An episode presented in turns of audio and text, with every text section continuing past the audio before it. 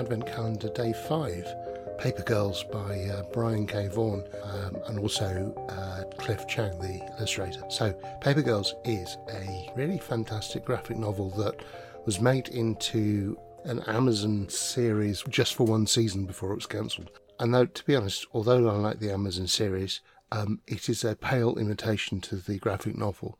Um, the graphic novels actually, uh, there are six bind ups, I guess something of around 30 to 36 uh, issues in total, but you can get them in a complete bind up now. And uh, Chiang's art is just spectacular and fits the whole thing so well.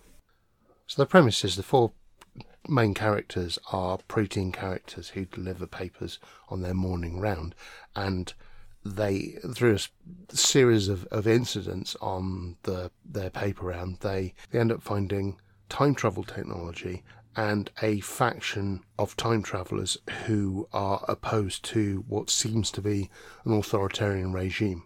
And they are transported forward into the future as a result of coming into contact with the machine and um, end up meeting one of the characters, Erin, ends up meeting her future self. And they all have adventures in the future which involve trying to understand what the bad guys are trying to do um, whilst working out their own personal interactions with each other. So it's got this sort of an interesting vibe of, of the actual dialogue, which is all about how each of the characters relate to one another. But then you've got this overarching plot which is not transparent at the start. I mean, it's a it's a time travel thing with it's a time travel thing with several factions who are located in various different points in the timeline. Um, it is crucially there are not alternative worlds or alternative timelines. There's just one timeline and a number of uh, potential branching points, I think. Although we never really get to that point of understanding in the TV series.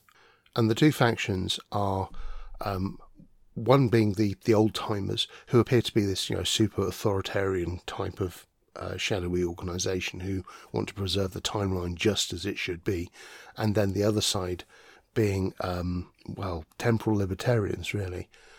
The interesting thing about the rebels, the, these libertarian characters who say, well, we should be able to time travel wherever we want, they all seem to be preteen or teenagers, and there's a lot of stuff about not trusting somebody who's over a certain age. Generally, I never trust someone who's over 30, so it's, it's very, very punk rock. Um, now, the comic presentation uh, shows you things that just well, be really hard to get across in the TV series. I think they tried right at the start and then um, and then gave up. Um, the thing about the speech coming from the future and the speech translation units was mostly completely glossed over in the TV series, but there, there's there, there are universal translators and other interesting tech from the future, and um, these enable the characters from the future to talk to people from other time periods. And there are other interesting bits of equipment, um, not all of which it's understood they have a they they have a purpose, but you do get the sort of you know advanced healing, advanced weaponry, all of that kind of stuff.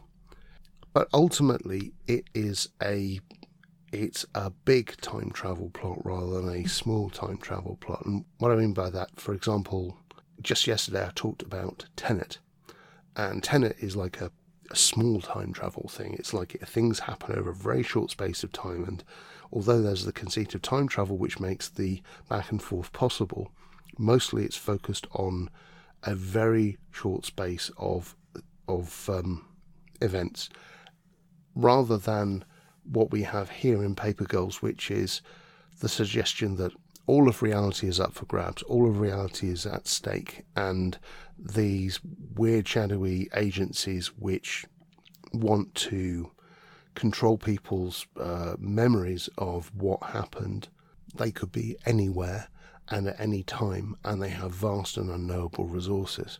Now, the problem with that is that um, whilst as a reader you can you can be drip fed this information and it gets interesting to hear about these, you know, the, the, these organisations.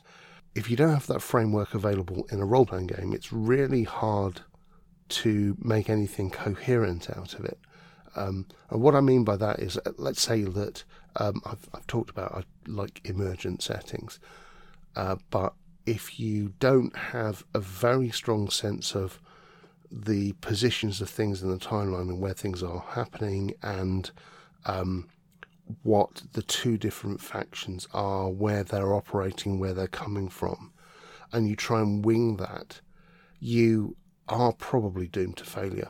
So um, I like the idea of time travel plots, and I like the idea of time travel itself and trying to have a mechanism by which you play out time travel. But um, I think that it's it's a risk to do it unless you have a very rigid scenario that touches on certain parts of the factions that are going to be involved in play. If you don't do that, then, and speaking from experience, you can get lost really easily. Now, that said, there are a few things that Paper Girls have going to it that are worth thinking about. Um, one is it has the whole uh, personal timeline stuff going on. Uh, another thing is the the inference that memory isn't reliable, and then there are other interesting things that happen, like um, the explanation that uh, there aren't people from alternate timelines; they're just clones. There are no alternate timelines or alternate dimensions in this kind of thing. So they need a different way to explain why, when a change happens, some people remember it and other people don't, and how you can skip ahead or skip to the past, uh, what the mechanism is for that. And in some ways, that's kind of uh, more manageable than the sort of this whole old oh, there's multiple timelines and, and anything can happen at least if you know there is a specific timeline and the only reason that people have a different perspective on it is that you have some force editing people's experiences of that timeline, then that is at least something you can write down, at least something that when the players encounter that information, assuming you give it to them, they can rely on it. They can say, oh, well, this isn't just something that um, isn't worth knowing because it, as soon as we skip to a different timeline, it becomes worthless. And I think that's a that's the problem of of making headway in any kind of time travel scenario where you say that actions in the past have consequences in the future, because if you jump to other timelines, of course they don't. Now the um, the old timers, the this sort of authoritarian side, um, talked about uh, several times in different episodes the game Continuum by Aetherco, which has two factions the Continuum and the Narcissists. And the Continuum think of um, they want to make sure that the timeline remains as it should be for all time and is frozen. The Narcissists they want to travel backwards and forwards in time with impunity. But there's a twist there because what the narcissists are doing in that timeline are they don't really care about Frag. Now, Frag's the enemy in, in Continuum. Frag is the enemy of time travel, and the idea that um, if you go, if you as a person go and do stuff at various points in the timeline, that contradict your earlier actions, or if other people do things that contradict actions that you have already taken, you acquire frag. You become fragmented. It's less certain about what your personal path is. And um, that's a big part of the bookkeeping continuum as well. And the thing that I say, well, you know, I, I wouldn't care to do that. The interesting thing about narcissists is it doesn't care about frag. And the whole point about narcissists is that they travel in time via the Royal Road, and the idea of the Royal Road is you skip to different versions of the timeline, and with the knowledge that the timelines don't all run at the same speed, so you can jump to different timelines a bit like you were jumping between escalators that were running at different speeds and you may or in different directions indeed. And so you can go up and down the the objective timeline. And the other thing is uh, what narcissists do, and, and this is why they are given the title of narcissists, they effectively jump into the time streams of alternate versions of themselves and uh, effectively um, take over that other version's lives probably killing other versions of themselves. They also have doctrines that um, you never trust somebody, uh, you never trust a version of you who's older than you, whereas the continuum agents never are taught to always trust the person who's older than you because they will have some information that um, because they have seen your past and so on. The idea is that narcissists never trust the older version of themselves because uh, the older version of themselves may well have somehow been corrupted or changed allegiances or or or be otherwise untrustworthy. Now that's an awful lot to manage in a role-playing game, but um, as I said in Paper Girls, you don't have that. You have one fixed timeline. You have technology where you can travel up and down the time frame, and then you don't have paradoxes, which is the really interesting thing. You just have people not remembering why things are the way they are um, one of the characters early on in Paper Girls gets shot by accident, and when she meets her forty-year-old self, her forty-year-old self says, "Well, do you have a scar near your stomach?" Um, and they both it shows that they both do. And she said, "Yes, I've no idea how I got that scar." And then the younger self says, "Well, I got shot," and um, and then the inference is that somebody's tampered with memory.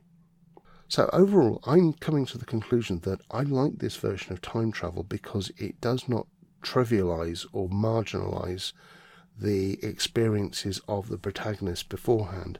There's no question that the timeline is what it is. And if some people don't remember it, um, that's one thing. But at least it means that all the actions that the protagonists have taken in the past still matter which is not something you can say when you have sort of oh, all reality is mutable, all time is is uh, an illusion, and we can hop between timelines and just reshape our reality however we choose. And that that doesn't make for nearly so much of an entertaining story. All right, um, I've rambled on for long enough, so I think I will just open the next door in the advent calendar.